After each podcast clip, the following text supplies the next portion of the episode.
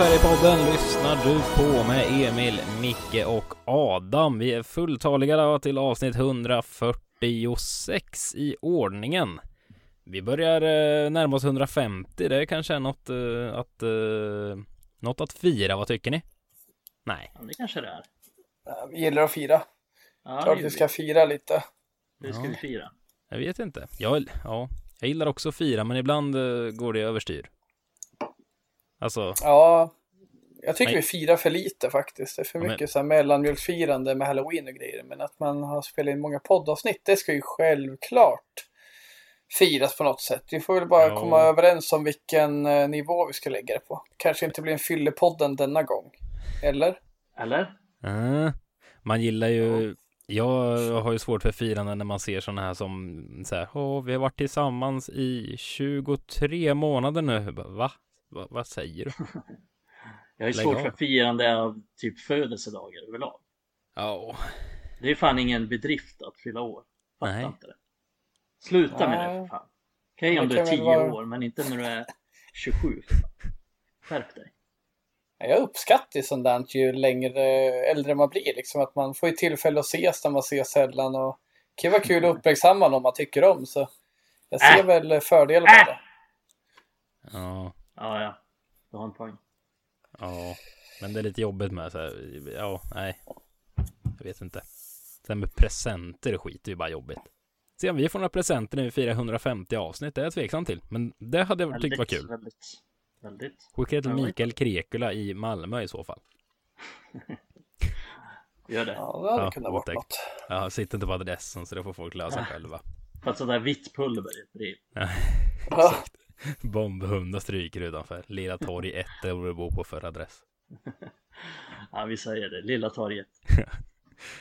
Eh, så är det med det hela. Så är det med det. Så Ja. är det med det. Så är det med det. Ska vi prata fotboll eller vad tycker ni? Det har varit så positivt och glatt här eh, några gånger när vi fått prata United och hållit nollor och det har varit eh, klang och jubel mest eh, hela tiden tycker jag. Men, ja, vi skulle eh, ju gå obesegrade också. Säger de det Ja. Emil? Nej, fel av mig. Fel av mig. Jag sa i oktober ut först faktiskt, eh, men eh, Mm. jag ändrade mig och sa fram till VM, så jag hade fel i min profetia, så jag avsäger mig rollen som eh, sån. Ja, Bläckfisk men det är från första VM gången någon 06 i- eller när det var. Exakt, det är första gången är någon, någon i Red Army i Sveriges historia har haft fel. Så att det är värt Ja. att fira. Ja. ja, för er kanske. ja, milstolpe. Exakt. Emil är bort sig. Ja, det har jag gjort. jag minns ju någon gång vi hade fel förresten Mikael när vi hade tagit med Axel Tuanzebe någon inräkning det. startelva men det fick vi reda på så vi har Ja, ju det uppmärksamma följare som vi gärna fortsätter önska att det kommer med inputs. Det är ju en del av att bidra liksom. Det gillar vi. Ja, men det är kul. För det Det är... sitter i de små detaljerna. Gör det. Mm.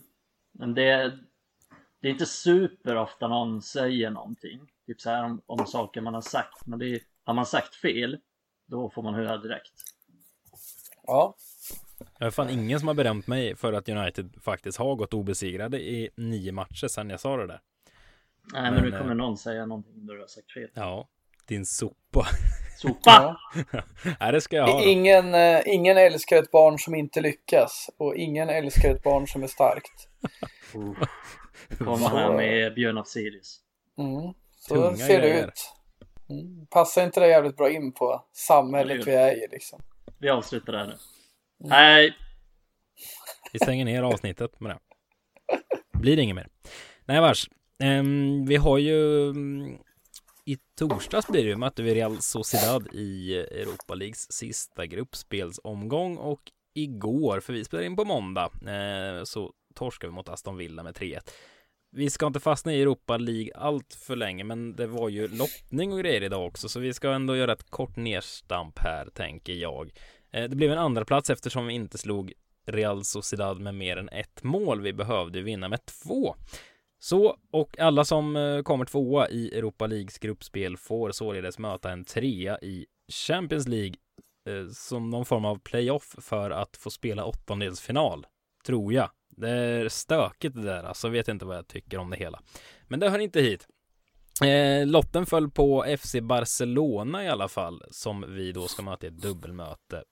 Inleder borta mot dem här i februari eller när det är.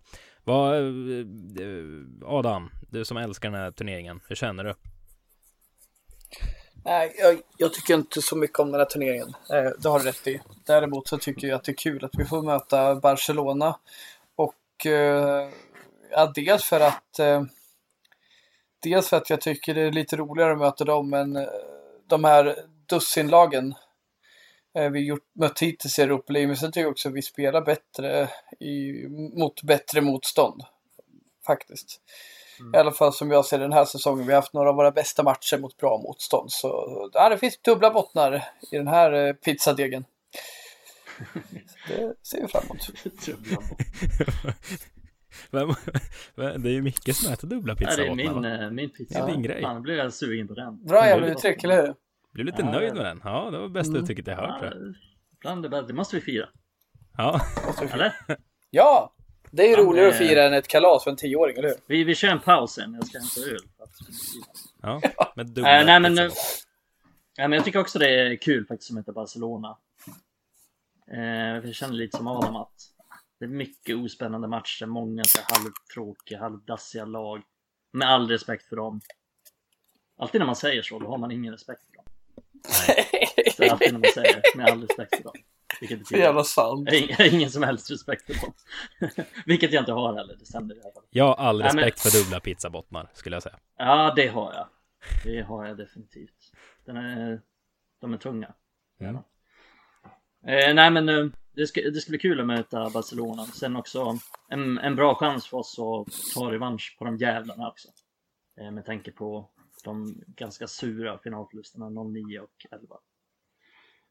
Eh, så det ska bli ja, men spännande dubbelmöte också. Det känns, känns väldigt ovisst på förhand och väldigt öppet. Och jag tycker det är bland de mest intressanta matcherna på länge faktiskt. Och kul att den kommer i det osexiga Europa League. Ja, det är ju fan tider nu när man sitter i alla fall om jag får tala för mig själv och säkert för er med. Men det är tider nu när man är mycket mer taggad att kolla på United än förra året. Och då är det extra kul också när det är en sån här förhållandevis tråkig turnering. Så får vi möta ett bra lag som man gärna trycker till som du säger Mikael. Vi har revansch att ta ut och sen överlag känner man ju fan, jag vill ju att det ska gå dåligt för Barcelona. Det, så är det ju bara. Som de håller på fifflar med sin jävla ekonomi och allting, ställer till det för fotbollsbalansen så eh, skicka gärna ner dem i dräneringshålet liksom. Ner med dem i segundan. Ja, gärna. Kan United lösa det genom att vinna i Europa League? Jag skulle kunna se Barca som en farmarlag till oss, här, att vi får ta del av La Masia första mm. sing. Och mm. att vi skickar dit Johnny Evans och Chris Eagles på lån liksom. Exakt. Nya Royal Antwerp. Chris oh. Eagles. Ah, Chris Eagles. ja, men eh, jag håller med ändå att det är sjukt. Har Chris Eagles en chef för dem? Ja, det har han. Ja, det är klart han har. Oh, och in på hans Instagram för inte så länge sedan. Ja, den är fin. Vet ni det? Ja, kan vi fråga sig varför du är inne på hans Instagram, men det... Eh, för att jag frågade om jag fick intervjua honom. Därför. Just det. Men han svarade inte. Det har du sagt redan när du säger det. Ja, ja. Mm. Så kan det vara. Det är inte lätt. Nej, det är inte lätt. Men någon gång lossnar det och nästa gång du frågar då ser han ju att du har varit där och du är ihärdig och de som är ihärdiga de brukar få sitt vilja igenom. Exakt. Det, ja, jag likar hans cheferbilder också. Ja, det är Han ska märka mig. Han ska se mig. Men du gillar inte djur. Så det är Va? Ju... Det är väl du det är som, du inte, som inte gillar djur, Emil. Är det jag som inte gör det? Ja, Mikael älskar katter, det är du som har den här psykopatådran och inte gillar katter. Djur. Shit. Ja. Mikael låg ju när jag berättade att jag hade fått hem svarta katten. Du blev ju mm. så här, du blev så här, oh vad hemskt. Jag vet. bild direkt. Jag vet. Så jävla gullig bild när katten åker i den lilla vagnen där och din dotter kör. Nej, inga ja. fler katter nu eller? Nej, inga fler katter hem till oss i alla fall. Inga fler katter. Men eh, hur som helst ska det bli kul att se United mot Barca tycker jag också. Eh, två lag som någonstans, eh, även fast man inte är det, så är man samtidigt på lite samma plats, tänker jag. Alltså lite mm. ombyggnation, mm. något nytt projekt som delvis ser lite spännande ut, men delvis lite bräckligt. Så det, ja, ska bli spännande match. Se hur mycket de värderar Europa League nu när det vankas slutspel eller playoff till slutspel. Det Mm. Återstår väl att se kanske. Men hur, Mm. alltså hur viktigt är det för er? Kan man se det så? Alltså skönt att få svårt motstånd också, för då kanske vi åker ur. Är det till och med så? För det har jag sett ett par kommentarer idag.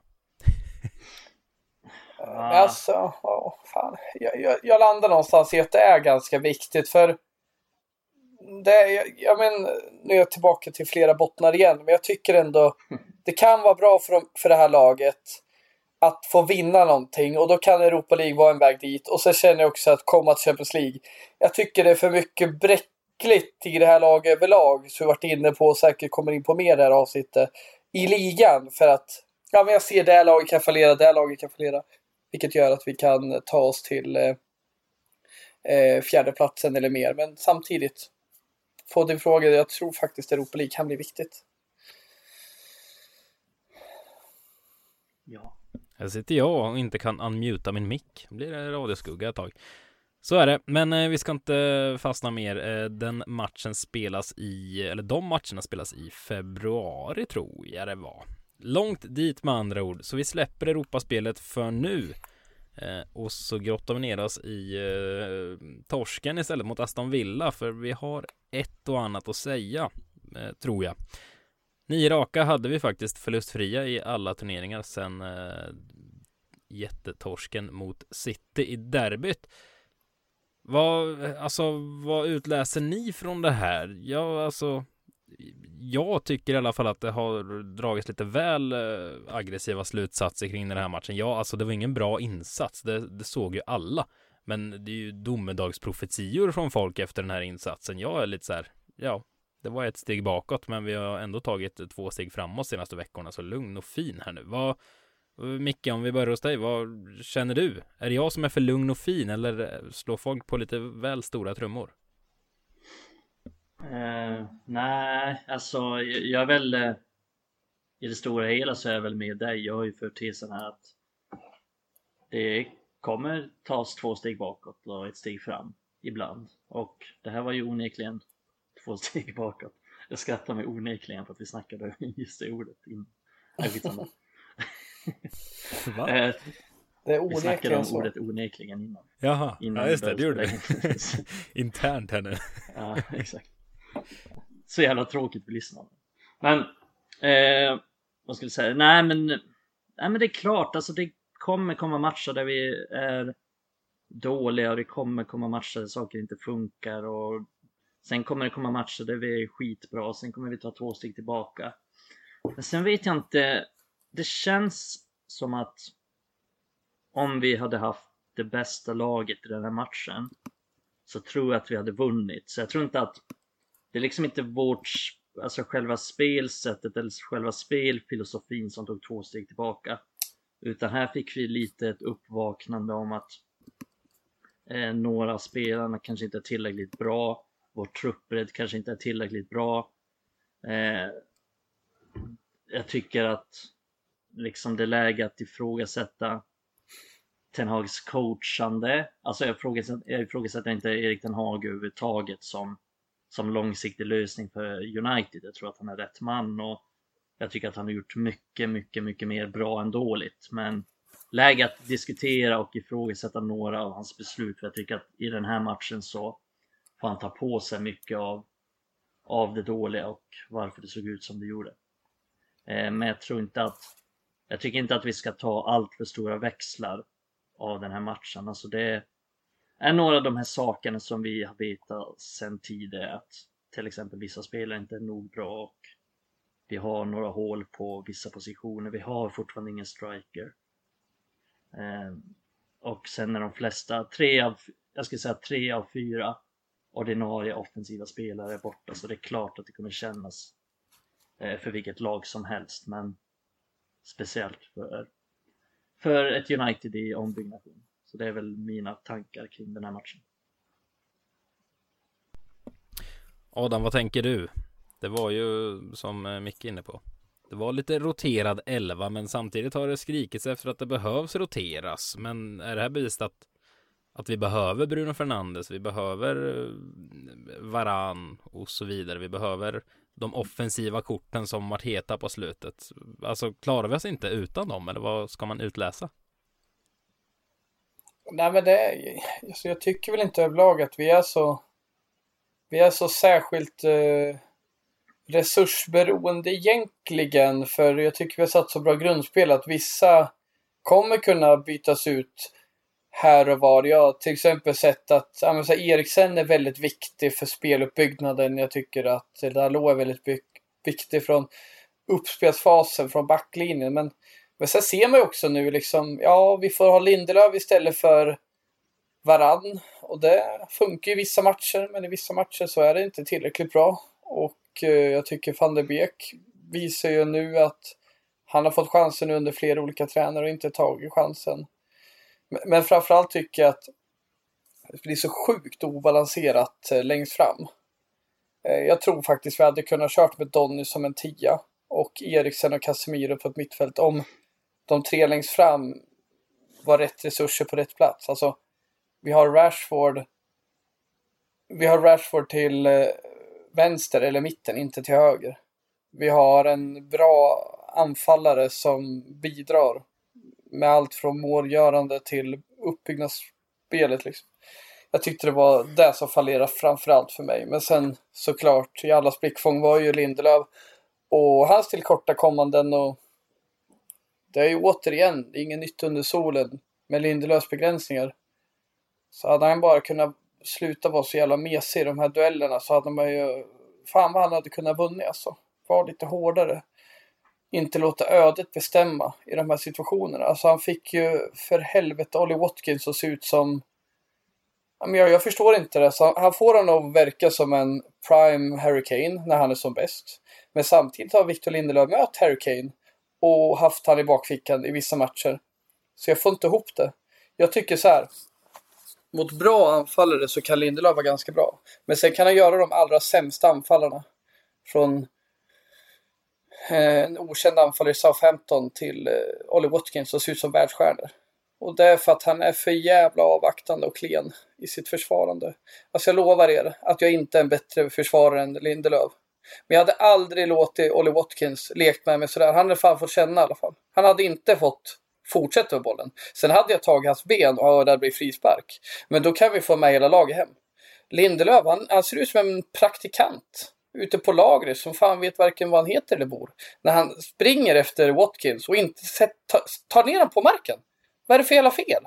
Alltså det måste ju finnas så jävla grundprinciper här hur vi ska hantera... Nej, det ska inte finnas några grundprinciper förresten. Vi ska bara fatta vad som förväntar oss som försvarare. Antingen så tar, bryter vi bollen eller så stoppar vi dem. Vi kan inte bara låta dem gå vidare. Och nu snackar jag givetvis om 1-0 målet. Och det här gör mig så frustrerad för det slutar aldrig. Det kommer alltid vara så här med Lindelöf. Och jag har sagt det tidigare, Premier League passar inte honom. Det är inte att han är en dålig spelare, men i Premier League kommer han aldrig bli en riktigt, riktigt bra back. Inte som central mittback i alla fall. Jag kan se honom som någon slags reserv i United där han spelar till höger och avlastar Dalot, absolut. Jag ser fördelar med Lindelöf som fotbollsspelare, absolut. Men som mittback, han är ett jävla... Det är ett jävla skämt om vi jämför med vilka spelare vi har haft genom åren. Pallister, vi har haft Ronny Johnson, Steve Bruce, Rio Ferdinand, Nemanja Vidic. Jag behöver inte förklara varför. Men Lindelöf är inte ens nära där. Och det här ska vi inte börja prata om längre. Det har gått för många år med denna jävla mellanmjölksmentalitet från honom. Ja, det är det största problemet med honom. Jag tycker att det här första målet som vi släpper in illustrerar just hans svagheter och och alla svagheter han har haft under alla år i United. Att han är för passiv, han är för vek, han är för klen. Och att han liksom inte gör någonting åt det. Att han bara följer efter och bara avvaktar och tar den enkla vägen. Och tror att det ska hjälpa. Det är så jävla märkligt att han gör det. Att han liksom inte... Att han bara låter det fortgå. Att han bara inte tar ett beslut att... Ja men, försök ta bollen. Och om du inte kan mm. ta bollen, ta ner spelaren.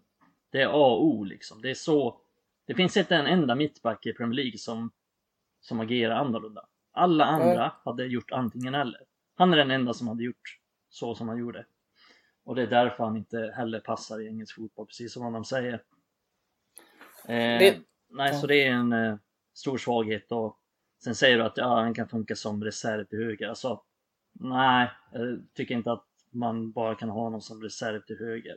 Heller, det är för dyrt att ha honom på bänken liksom. Han ja, tjänar ju för bra för att ha en reserv. Han är, han är ingen bra reserv högerback. Om vi ser vilka liksom som de andra lagen har som reserv till höger eller reserv till vänster. Ta Chelsea som har Ben Chilwell liksom som reserv till vänster. Alltså, Victor Lindelöf som högerback. Nej.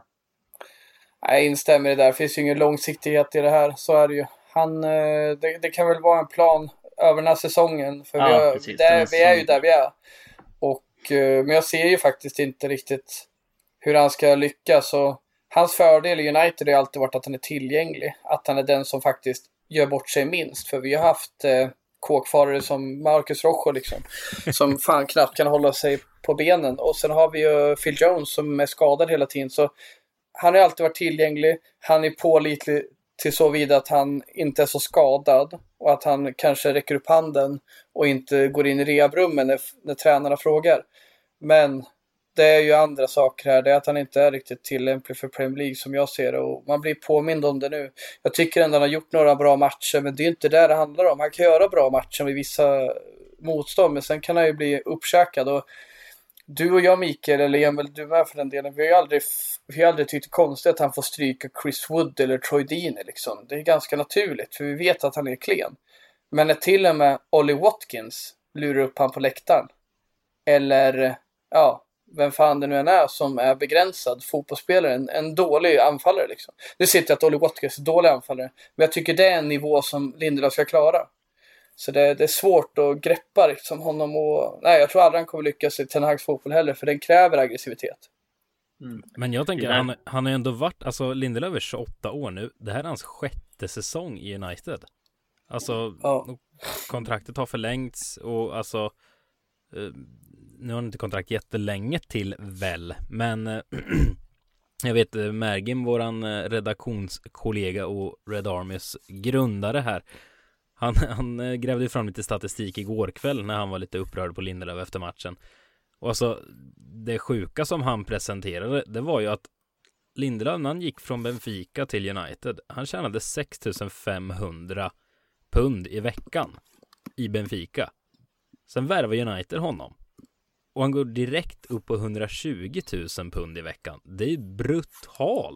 Alltså man bara kastar ju allt där så att säga. Och sen har man liksom förlängt. Idag tjänar han 170 000 pund i veckan.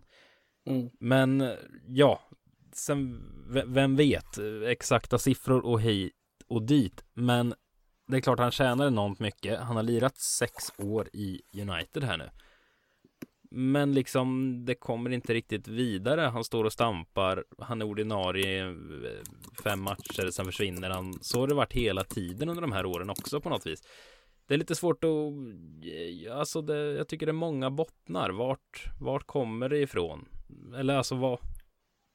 Jag vet inte. Ni hör, jag kan inte ens formulera en fråga för det är lite, det är en gåta tycker jag. Dels att United har ändå satsat rejält på honom och 28 år ska man liksom bara blir bättre och bättre som mittback. Men jag vet inte. Ja, jag vet, alltså jag vet det är inte konstigt. Om, ja, men alltså nu börjar vi diskutera så här beslut som har tagits för sju år sedan liksom. Och det, vi vet att liksom United värvade skit för, för sex, sju år sedan. Vi vet att United har gett för mycket lön till folk. Och Alltså ser vi till hur de andra spelarna i United, alltså de alla, alla andra liksom truppspelare, alla Phil Jones, alla liksom Harry Maguire, tycker jag inte hans lön är orimlig liksom. Eh, han, han tjänar väl liksom i paritet med vad de andra gör sett till hur mycket de har spelat. Så på så sätt är den väl rimlig, men sen är hans lön alldeles för hög såklart. Men det kan vi diskutera. Ja, Phil Jones har för hög lön, Harry Maguire har för hög lön och så vidare och så vidare. Eh, men det som jag känner med, med Lindelöf är väl att han inte haft någon som helst utveckling. Jag tycker han är lika bra, höll jag på att säga, men, känns hårt att säga lika dålig, men alltså han håller samma nivå i princip som när han kom. Jag tycker inte han har utvecklats egentligen någonting. Eh, och det, jag tycker alltid det, det, är komplext att snacka om hur spelarnas inställning är. Jag vet inte hur mycket jag vill säga kring det, men jag vill ändå lyfta frågan. Hur mycket vill han vara United? Hur mycket är han villig att satsa för att ta en ordinarie plats i United? Jag är inte säker på att han är villig att satsa tillräckligt mycket på att, på att vara det. Alltså, jag får inte den känslan i alla fall. Och ni kan ju säga om ni, om ni inte håller med, men jag får inte den känslan att han liksom kör extra, att han är den som avstår alkohol och godsaker och att han är den som avstår det och det. Jag tror inte han vill det tillräckligt mycket helt enkelt. Han är ganska nöjd med att vara där han är. Eh, nej, men sen är, det är ju det alltså att det är svårt att ändra på vem man är, tror jag också. Han är en passiv försvarsspelare, han gillar inte dueller. Han vill gärna följa med och avvakta och det är den han är. Eh, och det är den han alltid kommer vara som spelare. Sen vet jag inte hur han var innan United, jag har inte sett honom särskilt mycket innan United, men det är den spelaren han har varit under hela sin tid i United. Det är den spelaren han är nu och det är den spelaren han förmodligen kommer vara framöver också. Och jag håller helt med Adam, som han sa tidigare, att bra spelare, bra spelare i La Liga, bra spelare i Serie A kanske. Premier League, inte rätt liga för honom för att där krävs det mer av den fysiska förmågan och den har han inte helt enkelt. Han har inte det i sig, tror jag, att, att vara den spelaren och därför och därför är han liksom den han är och lite intressant också, Adam sa att han är mest, bland de mest pålitliga, håller helt med om det. Pålitlig i det att aldrig är skadad i princip. Ofta småsjuk, så jag missar matcher då och då för att han är sjuk. Sen är han tillbaks liksom nästa match. Ja, skitsamma. Mm. Men han är, ofta, han är ofta tillgänglig, men och han är ofta liksom, han håller ungefär samma nivå hela tiden. Det är det som är intressant också. Det tror jag ligger i att han han går aldrig bort sig. Han tar alltid den enkla vägen. Han låter, han låter oftast någon annan ta duellerna. Han låter ofta, och, och det syns med liksom. Säg att Martinez spelar och han går bort sig två gånger i rad. Ja, men då syns det väldigt tydligt att han gör det. Men Lindelöf går aldrig bort sig, för han sätter aldrig sig i de situationerna. Han låter hellre någon annan ta skitjobbet. Så att han ser liksom ungefär lika bra ut. Och det är ett jävligt bra exempel med den här situationen du släpper in det målet. Han följer bara med, han följer med, följer med, avvaktar. Och oftast är det rätt sak att göra. Eh, allt som oftast är det rätt sak att göra. Och det, många av våra spelare har ju haft det problemet.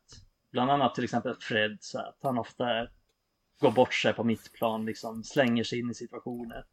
Så oftast är det rätt beslut att bara avvakta. Och det är ju Lindelöf bra, men i många situationer så är det heller inte rätt val att göra. Till exempel i den här och då då går det som det går. Men ofta så kommer han undan med att, med att ta den enkla vägen med att bara avvakta. Men det går eh, inte att se det som att det går inte att se det som att han är liksom smart inom citationstecken för han vet om sin svaghet i närkampsspelet så därför blottar han sig inte där liksom. Absolut, eh, så är han ju. Han är ju, jag tycker inte han är en dum spelare på något sätt. Jag tycker han är en ganska smart spelare. Och det är precis som du säger, det är därför han gör de sakerna. Men det är inte tillräckligt. Det är inte tillräckligt United. Vi har sett hur stor skillnad det är när vi får in en riktigt bra mittback i Martinez till exempel. Eh, jag tror ni håller med mig när jag säger att man är nästan helt chockad sen när man ser honom. Att hur liksom aggressiv han är, hur mycket boll han vinner, hur bra han är med bollen. Liksom, det är också, på tal om Linder, många snackar ofta som att ja, han är så bra med bollen. Och, ja, jag, ty jag, tycker inte han är dålig med bollen, inte alls. Jag tycker han är ganska bra med bollen. Man tar ju nästan aldrig några risker med den. Visst, han slår sina patenterade långbollar då och då. Men det är jävligt sällan han slår linjebrytande passningar eller vågade uppspel framåt. Han tar oftast bara de enkla passningarna. Eh, medan Martinez tar extremt stora risker i passningsspelet och lyckas nästan alltid. Han är en, ja, men han är en sinnessjukt bra passningsspelare. Martinez är typ en av de bästa passningsspelare i laget. Eh, oavsett position. Så att Nej, han, han är bekväm, tar enkla beslut. Han känns väldigt svensk faktiskt, om jag ska vara ärlig. Problemet när du är avvaktande också inte är så aggressiv, det är ju att du skjuter upp problemen någonstans. Men jag kan tycka att både ja, Rafael Varan Han låter någon annan ta det. Precis, och att man själv kunna stävja genom aggressivitet, att man går in i duellerna. Jag tycker både Varann och Martinez har visat det initialt den här säsongen att man tar duellen tidigt. Medan Lindelöf är lite på mellanhand och sen avvaktar vi och backar. Och det är ju frustrerande när han backar in i vårt eget straffområde och sätter sina kla klasskompisar, tänkte jag lagkamrater i, i problems. Alltså. Ja men det är exakt som klasskompisar. Han är ju lite den som är med i grupparbetet och så gör han inte särskilt mycket i grupparbetet. Men han får ändå VG likt alla andra i gruppen. han får ju VG, han får inte skäll av läraren. Nej. Han gör inte fel heller i gruppen. Nej, han gör inte fel heller. Han kommer med något så här, lite bra inspel på slutet där som gör att man liksom kan rädda upp situationen så här, men han tar inte grovjobbet där, det gör han inte. Nej. Sen kan jag tycka att det ibland överdrivs kring Lindelöf också just det här att han är för passiv. Alltså, ja, i vissa situationer är han det. Men jag köper i ganska många fall också, du är inne på det Micke, att det alltså ofta kanske är rätt att falla. Alltså ibland tycker jag det tenderar att han får lite väl mycket just i den biten. Sen håller jag med om att det liksom, han är ju uppenbarligen inte en, en mittback för världseliten liksom allra högst upp. Men Alltså just den detaljen tycker jag ibland Ja men om man alltid tenderar... faller då kommer man ju till slut ja, göra rätt. Så ja, är det ju. Ja, jo, alltså men... där är ju han och Maguire olika. För Maguire han chansar ju ibland. Och redan uppe ja, vid mittlinjen så tappar han. Han har gjort det de senaste två åren rätt ofta att han gör en sån chansning. Och det är ju jättefel. Men, men sen är det ju inte rätt att alltid falla. Men jag förstår vad du menar Emil. Det är ju faktiskt både hans styrka och svaghet. Mm. Han faller så han inte gör en Rojo eller Maguire-chansning. Men också att han faller in så djupt. Och där tycker jag, om jag får, jag har liksom ingen superanalys av Rio Ferdinand, men min subjektiva upp, eh, vad ska man säga, upplevelse av Rio Ferdinand var att han var duktig, kunde falla och så stöta i rätt läge. Att han liksom lockar in spelaren, får bollen lite långt ifrån sig och så stöter. Och sen tar med fan ett nytt anfall på gång. Lindelöf stöter aldrig. Och sen kan det bli en hörna eller någonting. Åh, vad bra. Det blev bara hörna. Ja, men vad fan. Det är ju tjugonde hörnan på tio matcher som går ut sådär. Är det så vi vill ha? Nej, vi jämför med större backar. Men som du säger Emil, det är ju inte bara dåligt att falla. Det kan vara en fördel i vissa sekvenser. Men, men jämför skillnaden när till exempel när Martinez och Varann har spelat. Mm. Som pratar om spelare i den här matchen. Noterar ni hur många gånger liksom de slår en långboll upp mot, mot Ollie Watkins liksom, och han vinner duellerna? Ja. Lindelöf och Martinez extremt svårt att vinna den fysiska kampen mot, mot dem. Eh, och framförallt Lindelöf tycker inte Martinez var särskilt bra heller liksom.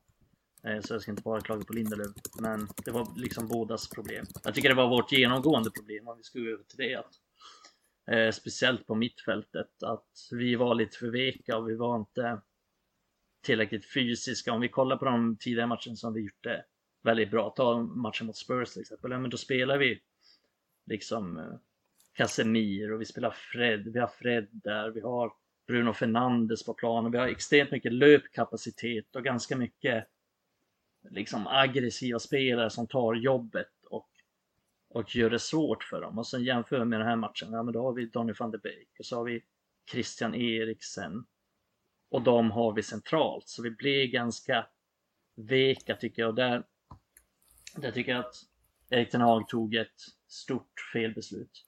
Att inte spela till exempel Fred istället för van de Beek och sen flytta upp Eriksen. Att liksom inte kompensera för den löpkapaciteten, den arbetsinsatsen som vi tappade när till exempel Bruno Fernandes försvann. Eh, så där tycker jag han var naiv i sin laguttagning och naiv i, i sitt sätt att liksom sätta upp laget. Och det gjorde att vi förlorade väldigt mycket. Vi fick aldrig tag i matchen heller och förlorade de flesta duellerna och hade det väldigt svårt matchen igenom. Jag kan ge er en eh, stat här. Som jag i alla fall tycker är anmärkningsvärd. Alltså. Victor Lindelöf har spelat 143 matcher i Premier League. Han har 12 gula kort på de matcherna. Alltså det är typ två gula kort per säsong. Och typ Luke Shaw, jag ska fan dubbelkolla den här statsen. Jag tror fan han hade typ 10 gula kort bara förra säsongen. Och varför är det anmärkningsvärt med... Ja men Luke Shaw, han vet ju när han ska ta sina gula kort. Och ibland behövs det. Ibland är det fan en för laget. Hur ofta är Lindelöf det? Nej, fan aldrig. För han vill ha VG på den här jävla gruppuppgiften. Det är så jävla... Ja, men jag tycker det, är, det är fan provocerande hur inaggressiv han är. Mm. Och det har, det har faktiskt... Det är ett nytt ord, inaggressiv. Ja, Ja, det är inaggressiv. Ja, ingen fel med ja. det. Nej men eh, Luke Shaw, det, det, är ju han i ett nötskal. Han tar ju ofta ett gult kort. Men jag tycker det, det går att köpa. Och ibland kan man bli förbannad på honom med för att han latar hem. Men han har ju det i sin repertoar att ta ett taktiskt gult. Lindelöf, han gör inte sånt. För han avvaktar hela tiden. Ja, då har vi pratat länge om Lindelöf, men det var fan aktuellt var det. Mm.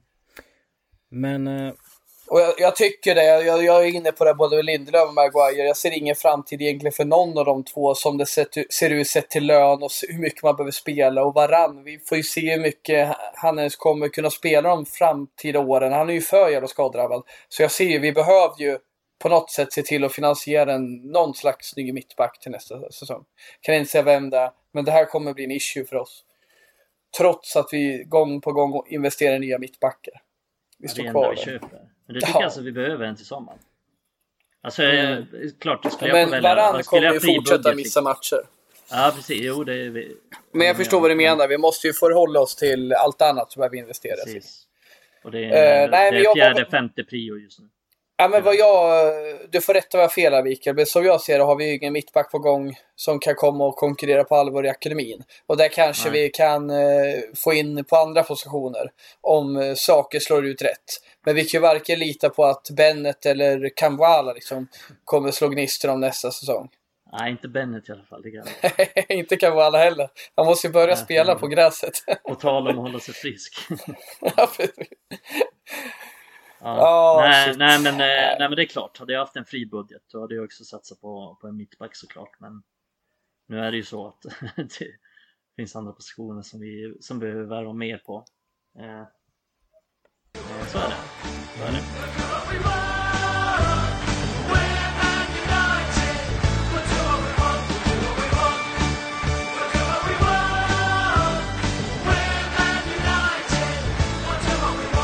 Så är det. Men nu släpper vi Lindelöf tycker jag. Vi har pratat om honom Mm. och eh, den eh, delen av matchen bra länge nu. Lite oroad över hur mitt ljud blev. Ljudvågorna här ändrades lite i mitt program, men eh, vi får se. Eh, hoppas inte att det Okej. är allt för störigt. Sitter du och kollar, sitter du och kollar på ljudvågor? Ja, jag gör det ibland. Eh, sånt man får göra. Men eh, Mysigt. Sånt får göra. Ja men det brukar vara två, två delar som speglar sig varandra. Det hoppar över till bara en här nyss. Så jag vet inte om ljudet förändras sen när man lyssnar på det här. Hoppas inte det men Kanske landar i att det är bara jag och Mikael som hörs. ja, det vore något du. Ja, Det vore något. Men eh, ja, vi får se. Jag hoppas att det inte har strulat ihop sig här på något sätt. Det märker jag sen. Men ehm, vad skulle jag säga då? Nu fastnade jag och tänkte på det här. Ja, men eh, vi måste ändå prata kanske om eh, det allra eh, märkligaste kanske uppseendeväckande när startelvan kom igår. Donny van de Beek och allt vad vi pratade om. I all ära, men att Cristiano Ronaldo helt plötsligt står där med kaptensbinden är... Det var för mig en... Ja, det var lite överraskande, så kan jag väl uttrycka det. Vad, vad kände ni?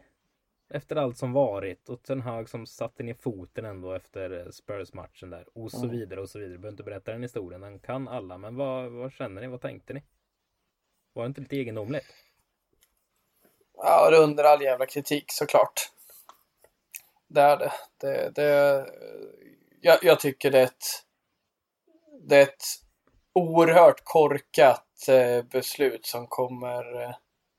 Ja, jag tror han kommer ångra lite. För jag tror han, eh, han har byggt upp en, en bra eh, förtroendebank i klubben och i sina spelare och sådär. Men just det här tror jag att många har funderat över som jag upplever så har man ju liksom man har ju tyckt det är rätt den här hanteringen av Ronaldo enligt de uppgifter jag har tagit del av i alla fall i gruppen och sen då eh, det här och vända på det. Det känns som det finns en man kan ju bara tro att det finns en politik bakom internt i klubben utanför vår eh, trupp och grupp som vi följer att det är något på ägarnivå för jag kan inte förstå hur jävla korkat beslut det här är.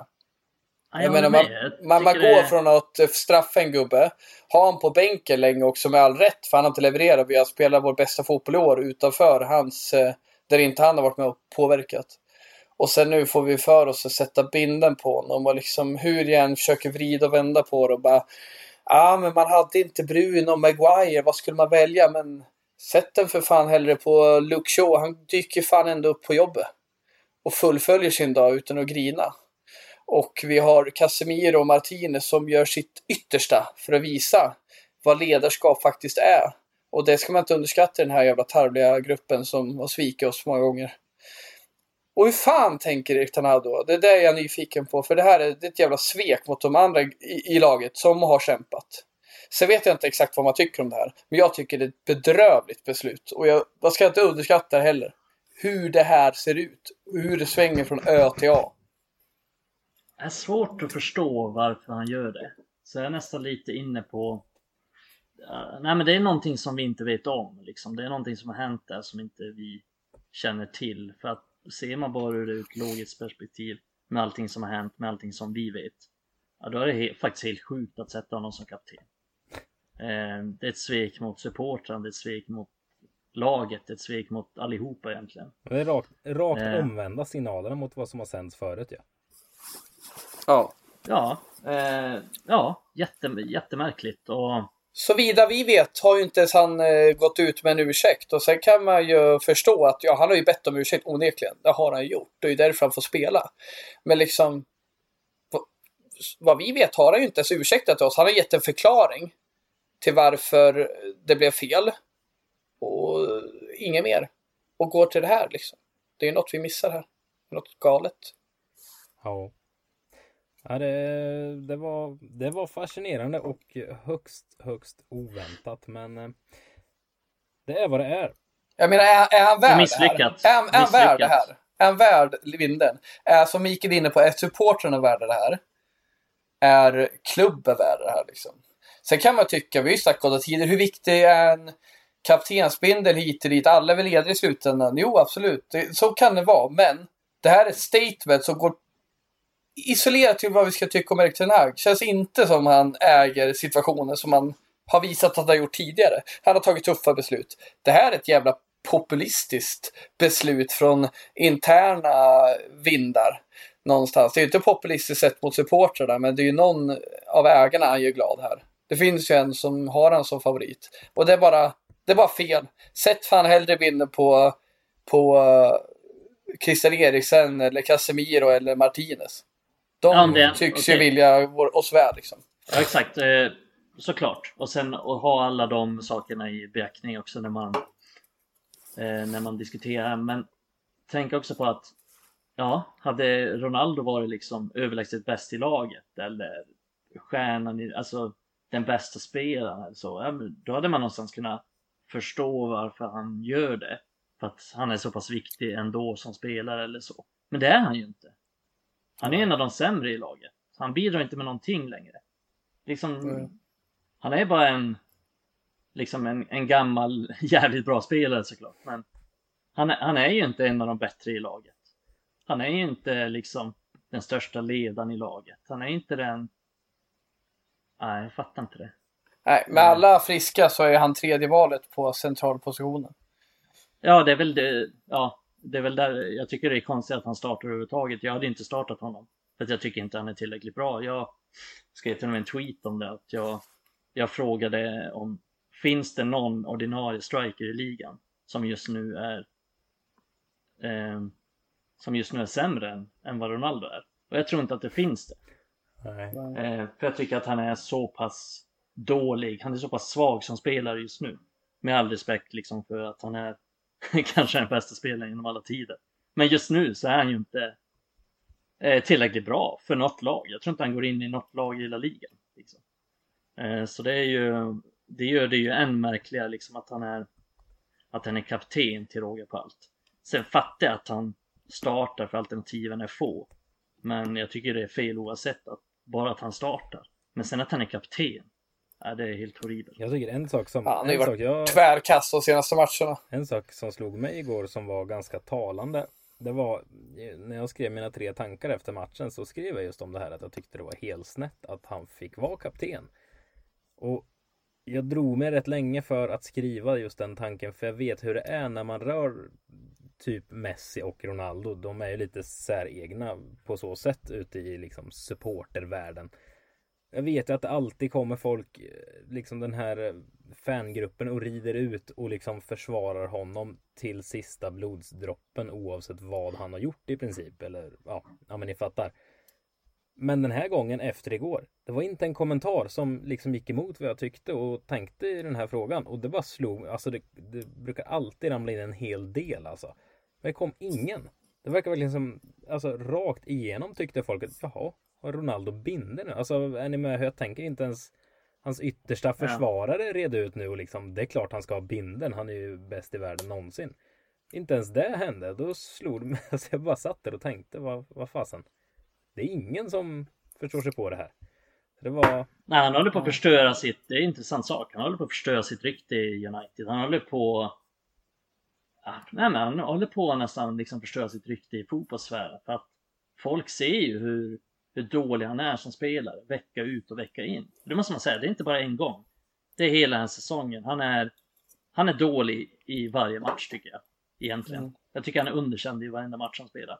Oavsett om han har gjort ett mål här eller där. Så tycker jag att han i, i stort sett, ja men det är väl kanske Everton-matchen där han gör det målet, där han är godkänd. Annars tycker jag han är underkänd i varenda match eh, United har spelat och jag tycker United är betydligt mycket sämre när han spelar också. Sen säger jag inte att det är bara hans fel. Eh, det gör jag inte, men tycker ändå det är ett tydligt tecken.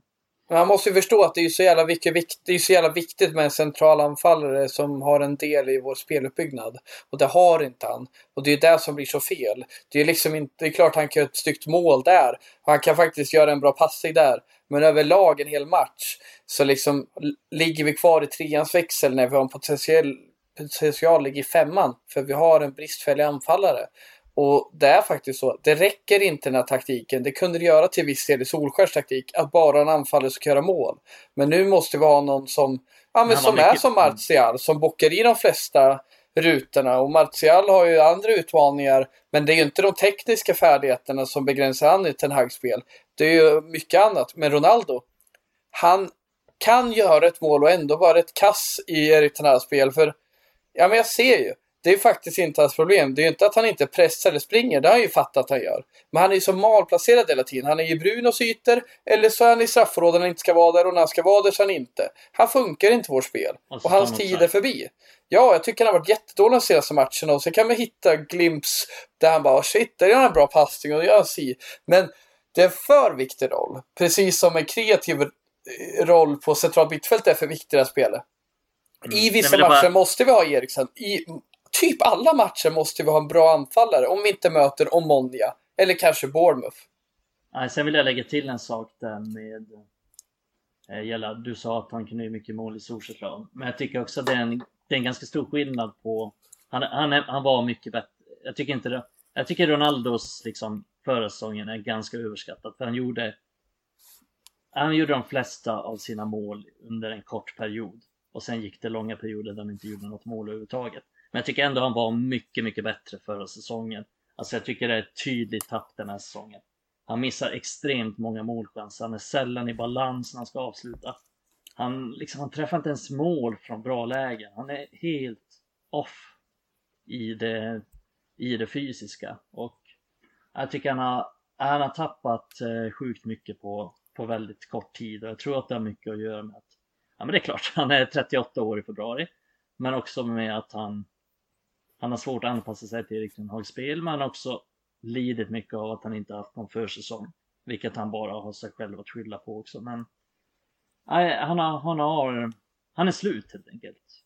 Han är slut som spelare och allting har ett slut. Och, eh, han, kan, han kan inte trotsa fysiklagarna liksom. Det är, även om man har kunnat tro att han att han och Zlatan och några till har kunnat göra det. Men det är ett tydligt tecken att han kan inte göra det. Och, eh, så är det bara. Så är det bara. Han är, ja, han är inte tillräckligt. En fantastisk bra. Han, karriär är till ända. En fantastisk karriär är, är på väg till ända. Och det är tråkigt att se honom så här. Och det är tråkigt att vi behöver liksom förlita oss på honom. Eh, för det, det här kommer vara en av, en av liksom nyckelaspekterna till att vi förmodligen missar topp 4. För att vi inte har en tillräckligt bra striker. Vi gör inte tillräckligt mycket mål. Eh, vi skapar inte tillräckligt mycket chanser och han är en, en stor orsak till det. Sen är inte han hela orsaken. Det finns väldigt många orsaker till varför vi är dåliga offensivt. Men eh, det är såklart ett problem att han är att han är för dålig och han spelar en så pass viktig roll i, i det här laget.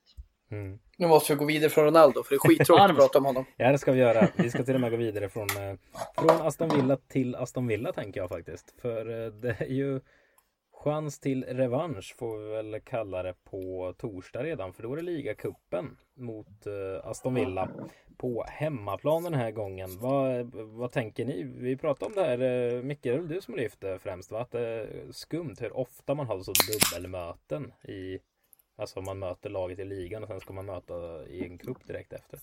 Det är anmärkningsvärt ofta Ja, det händer. just det. Mm. Eh, Men eh, eh, Det det säger är att vi väldigt ofta får ett lag i samma, lig, samma serie i kuppen. Vi får vi. Wolves, vi Ja, får. Villa liksom. West Ham var det förra året vill jag minnas.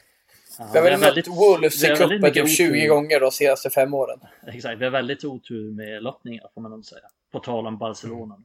Ja. Men vad, vad, Jävligt vad, vad tänker ni kring det här? Att man precis har mött Villa och förlorat efter en, alltså, en ganska dålig insats här nu då som vi pratar om.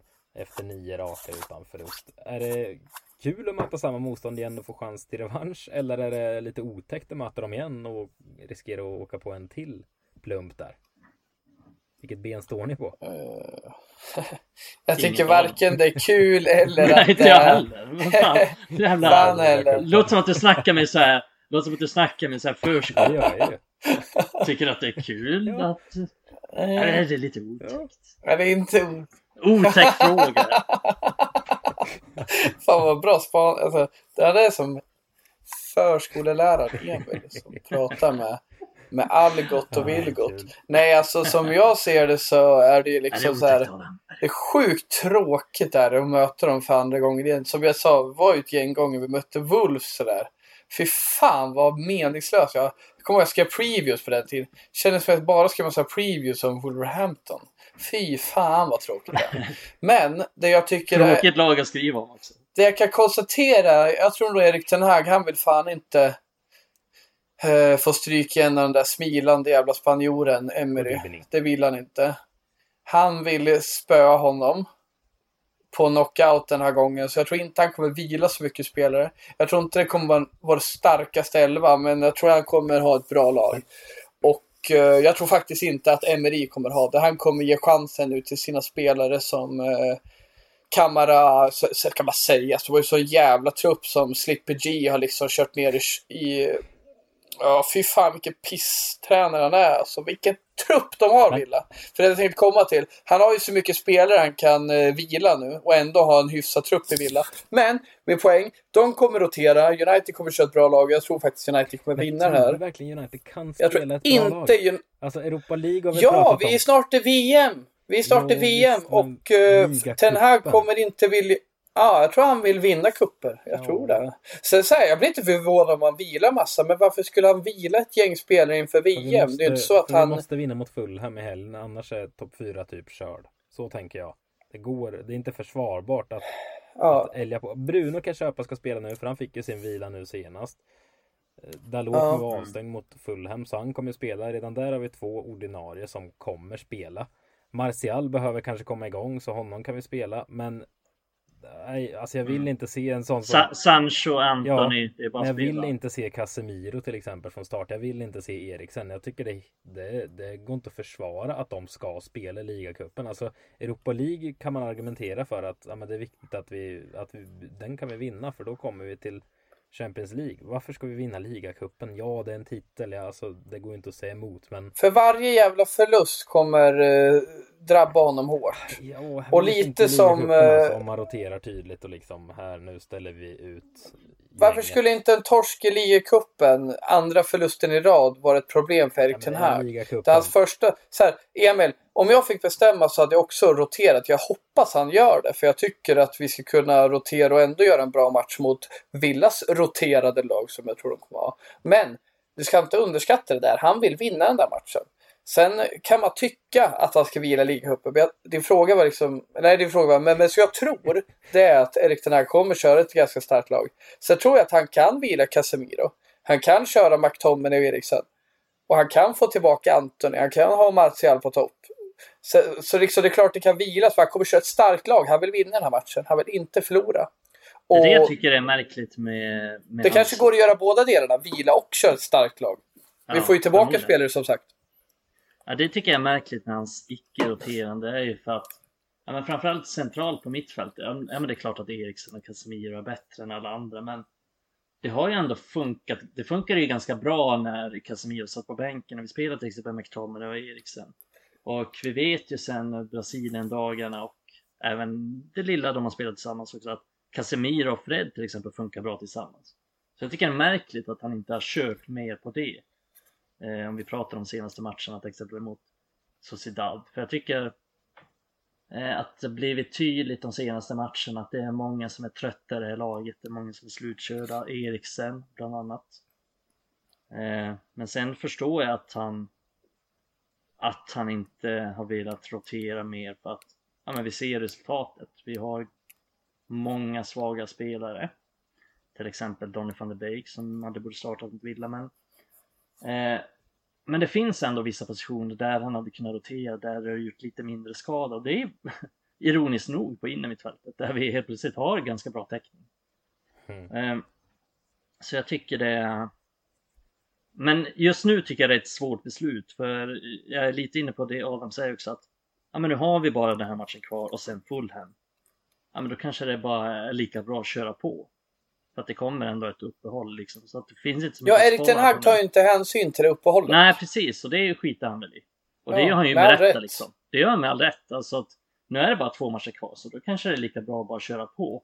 Men hade det inte kommit ett uppehåll, ja men då hade jag tveklöst sagt att vi skulle rotera massor. Men, ja men nu är det väl liksom Ja, spela Spelaren, nu är det svårt att säga med tillgängligheten med Sancho och Antoni och sådär. Vet inte riktigt status på Martial. Ja, det kanske är klokt att han inte startar den här ändå. Eh, så det är lite svårt att säga på vissa positioner där men Men eh, nej, jag tycker det ska vara ett, ett ganska starkt lag. Jag ser ingen större anledning till att vi ska rotera särskilt mycket nu när det ändå närmar sig uppehåll faktiskt. Nej, jag är inte heller så här helt främmande med det som dig Emil, men eh, utveckla gärna Emil. Varför är det så galet liksom? Vi sitter ändå här med ett jävla piss-VM som fan Ja, det- ingen vill kolla på egentligen. Mitt i eh, ja, piss-säsongen så har vi ett piss-VM. jag är helt och hållet eftersom det är Fulham sen på, på söndag. Alltså, Som att Fulham är liksom prime eh, Blackburn nej, 95. Nej, det är det inte. Liksom, det är ju Fulham. Ja, det, Det är ju Andreas Pereiras jo, lag. jo, men det, det är ändå ett lag vi ska möta och jag tror alltså vi... vi är ja, ett men, lag vi ska med. ja, men vi... det är det faktiskt. Nej, men... Helt Nej, men Fan du har rätt igen Emil. Nu kan ingen säga att du har Vi fel. ska möta ett lag som vi ska möta. Nej men alltså jag, jag tänker ju att vi har ju sett att, eh, vi var inne på det tidigare, att det har sett ut att vara lite trötta ben här och var. Och om de här trötta benen nu lirat mot Aston Villa, ska de då lira mot Aston Villa igen på torsdag och sen Fulham på söndag? Jag tror att vi kommer få svårt att ta tre poäng borta mot Fulham då. Det är rakt igenom därför. Alltså, Mm. Så kan det vara, men- men- Vem tycker du ska Ja, vila? typ. Det, problemet är ju Emil, om vi ska Eriksen. vila några spelare, då måste vi ta in några spelare som vi kanske inte ens tror på. Typ Donny van de Beek. ja. Eller, vad kan det vara? Aron van Bissaka.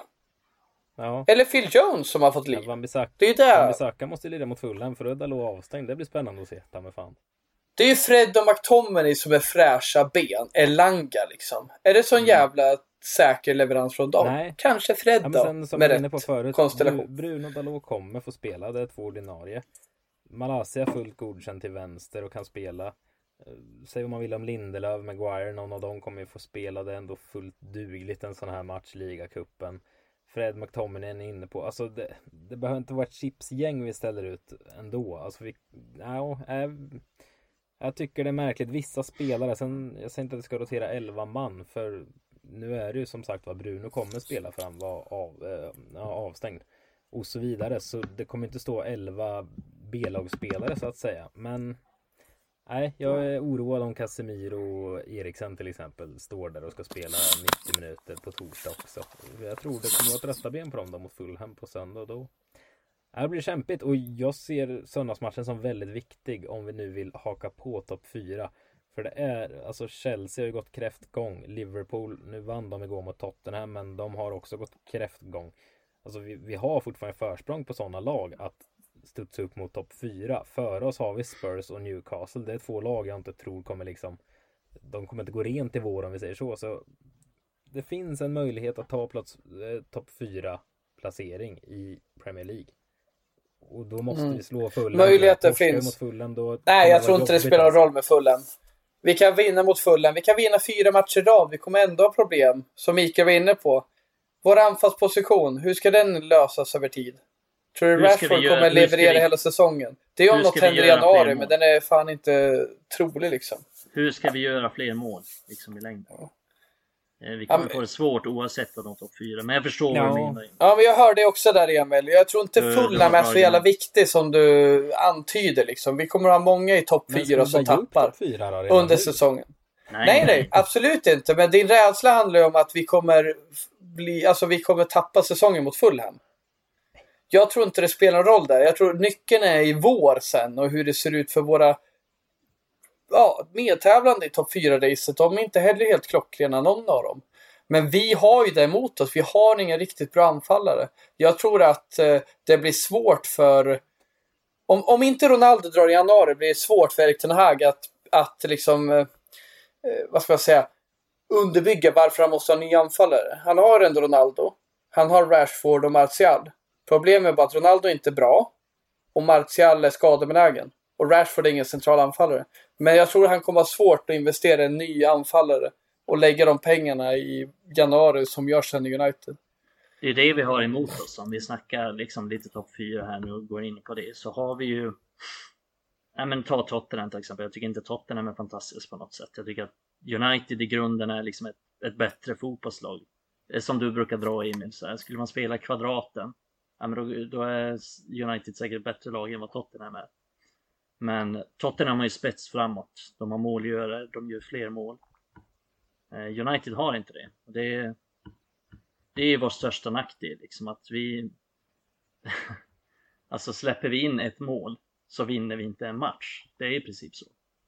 Vi gör kanske ett mål per match, men vi gör inte mer. Eh, och vi är betydligt mycket sämre. Ja, men Chelsea har ju samma problem också, så att, vilket gör att de kommer få det tungt. De har inga målgörare, de är inte tillräckligt bra offensivt. Eh, och det är lite samma med United. Det är ju... Du snackar där om Newcastle, men alltså, vet du fan. Säg att Newcastle gör en, två bra vändningar i januari. Jag är inte säker på att United hamnar före dem. Om jag ska vara ärlig. Eh, så det, det kommer nog bli, jag tror lite som Adam att oavsett hur det går mot Fulham här nu så kommer det bli en... Jag tror inte den matchen är utslagsgivande på något sätt. Jag tror att det kommer bli en, en jävla kamp och Det kommer det, men jag ska säga en Nå- sanning till här. Att tre poäng i Mm. november är lika mycket värt som tre poäng i maj. Bra, Fader Fora vakna till där. Från tre års dvala från TV4-producenterna. Nej, men jag, jag kan köpa också ditt argument där med att eh, det är inte läge riktigt att eh, köra bästa elvan mot Aston Villa. Men jag tror det kommer hända så. Jag tror att Erik Ten Hag vill ha en jävla eh, ja, revansch här nu. Mm. Men det återstår att se i det här läget. att Göra. Det gör ju det. Ta med fasen. Ja, nej. Det är intressant det du var inne på Micke för övrigt med att eh, United har sådana problem att göra mål. Det är ju fortfarande minusmålskillnad faktiskt på United. Det ligger femma och har minus ett det är efter ett par. Är braktorskarna mot eh, Brentford och eh, City som gör det och samtidigt som man väldigt, väldigt sällan seglar iväg och liksom vinner komfortabelt. Eh, Ironiskt att vi, enda matchen vi i princip har gjort många mål mot, mot City borta.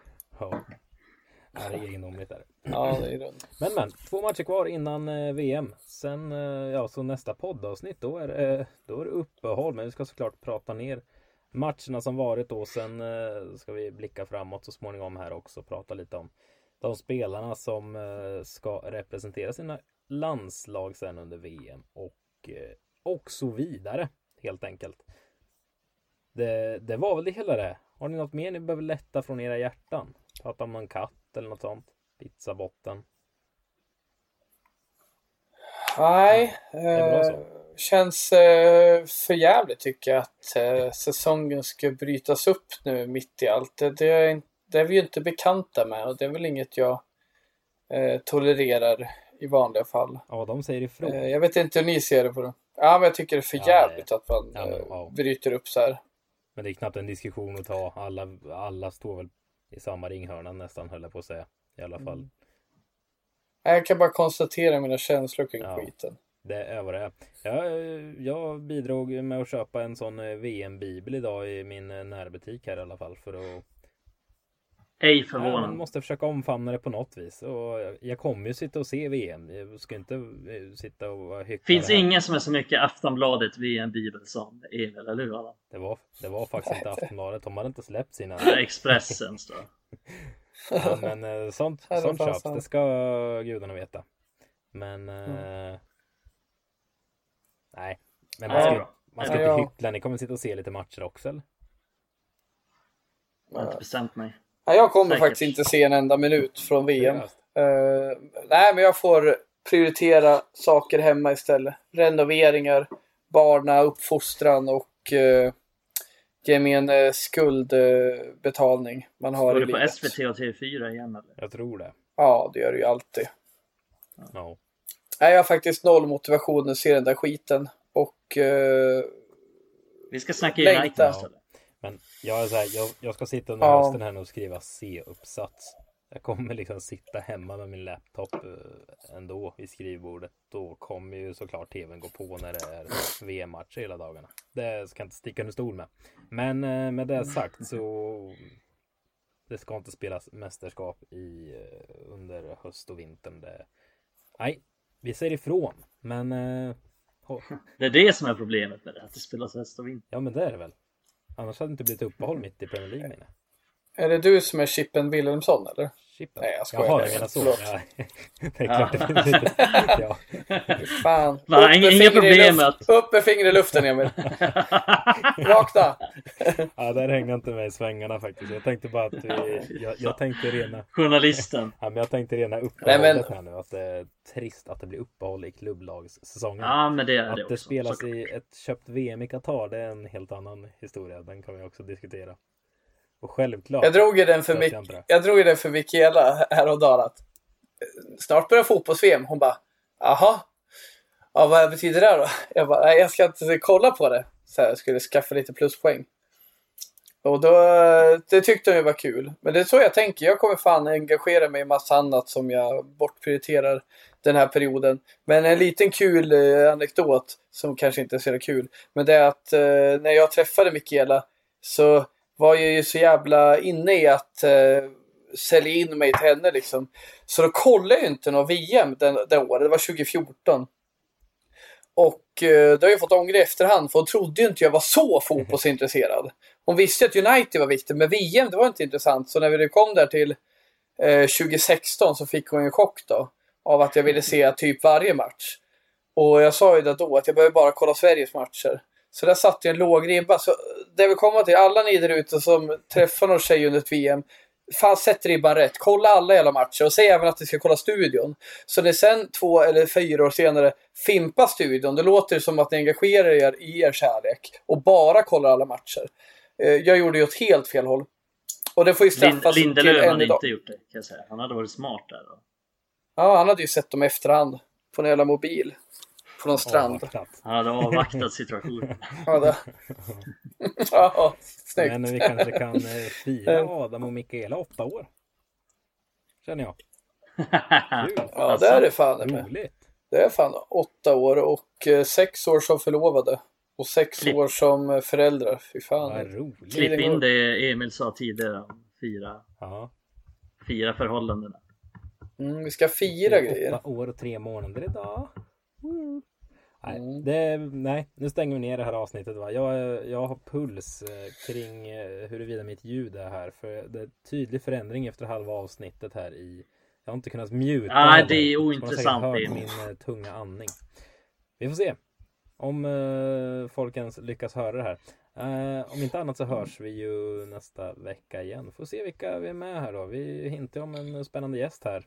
Eh, som vi hoppas ro i hand till kanske nästa vecka. Vi får se om. Eh, Ja, annars kanske jag får offra mig för det är fan sista jävla matchen nu innan VM. Ja. Det måste jag väl ändå få. Men bara en sista sak här innan, innan vi släcker ner där med Adam när du blottar ditt lilla fotbollsintresse så Mm. Jag kan ju se hur du tar det i delar, del för del och sen reaktionen när du väl smyger in där att du ska se Ipswich mot Plymouth Ja. en onsdagkväll. Reaktionen på Ja. en gång har jag faktiskt eh, på smyg... Plymouth-tröjan. Jag bara tada! Vad fan är det där? Hon bara, är det, är det guys eller? Förlovningspresent. Någon gång har jag fått med henne från en Championship-match. Jag bara, vet du vad? Vi har satsat 200 spänn och det är fem gånger pengarna. Hon bara, vad betyder det? Vi kan vinna 1000 spänn. Hon bara, jippi! Så jag sitter och kollar. Hon kollar på mobilen och jag uppdaterar dem. Ja, det har hänt. Det har hänt. Men jag Jag ser fram emot inte suttit i en Jag Plymouth-tröja. ser framför mig Adams VM-bojkott här. Vilka ligor spelas? Är det så här League 1 och 2 och så igång fortfarande? Åh, fy fan vad jag går igång och bara ryser upp i nacken när du säger sådär. Det är ju League 1 fotboll Ja. bland annat och det är League 2 Ja, det, som vi inte ska det är försumma. där man ser framför sig. Du har berättat för. Mikael att det blir inget Ja, VM. men lyssna på det här. Sunderland mot Millwall i Championship 13.30. Och samtidigt får man också liksom ha en dubbelskärm med Derby County mot Sheffield Wednesday i League 1. Hoppas de visar. Åh, Ah, den 3 december. Ja, det är ju sant Mikael. Hoppas att Viaplay är så jävla fina. Att de trycker in det där. Men Men vi vet att Viaplay är alternativt jag fina. det sig för inte Adam. Du har gjort bort det nu igen. Nu har du berättat här hemma att ja, men det blir inget VM för mig. Då tänker Mikaela, åh, fotbollsfritt i en månad, en och en halv nästan. Och sen hör hon ju där en Mm. onsdag kväll satt i soffan, hon tror att det ska bli Beck, vet du, någon rulle där, mannen i glaskulan. Och så hör hon burken knäppas bort från soffhörnet och så drar du på Ipswich. Mm. Det, då, då, är det, då har du satt dig i skiten. Det är inte bra. Du måste sätta dig ner ikväll och berätta att det kanske blir League One ändå. Ja, men kan inte det vara en grej? Skulle Jag, avvaktat. jag, av, jag avbokar VM och sen ser någon Championship-match då och då varje helg. Det borde vara som en slags psykologiskt övertag där för mig. Har inte Championship uppehåll? Nej, de har ju inte det. Och jag såg en även nu, liksom det, 4 december, Wycombe Wanderers Portsmouth. Det är ju sådana match som man fan i mig älskar. Men det måste vara en del lirare från Championship som eh, blir uttagna till VM ändå eller? Yes, men de missar ju sin ligamatch. Och det är ju nackdelen när man heter typ Ipswich eller Portsmouth och har någon från, från eh, Paraguay Wales. eller eh, ja, Ska vad det kan vara. göra ett, Det där är ju inte ska konstigt. inte bara göra ett poddavsnitt Alls egentligen. mitt under VM och bara gå igenom Championship, League 1 och League 2? Det hade varit något. Det, det hade varit något. Då kan vi prata om Blackpool, Blackpools gamla era under Charlie Adam-tiden, eller hur Kan Mikael? vi snacka om Burnley också? Ja. Ja. Med eh, Gott Sandvik. Men, men Mi- Emil, det du menar nu, det är ju det här det där tror jag fan är med att det där drabbar ju många League One-lag bara när det är ett landslagsuppehåll för typ ett gruppspel. Då kan det ju vara så att, att eh, Oldham blir av med sin eh, kanadensiska anfallare. Mm. Mm.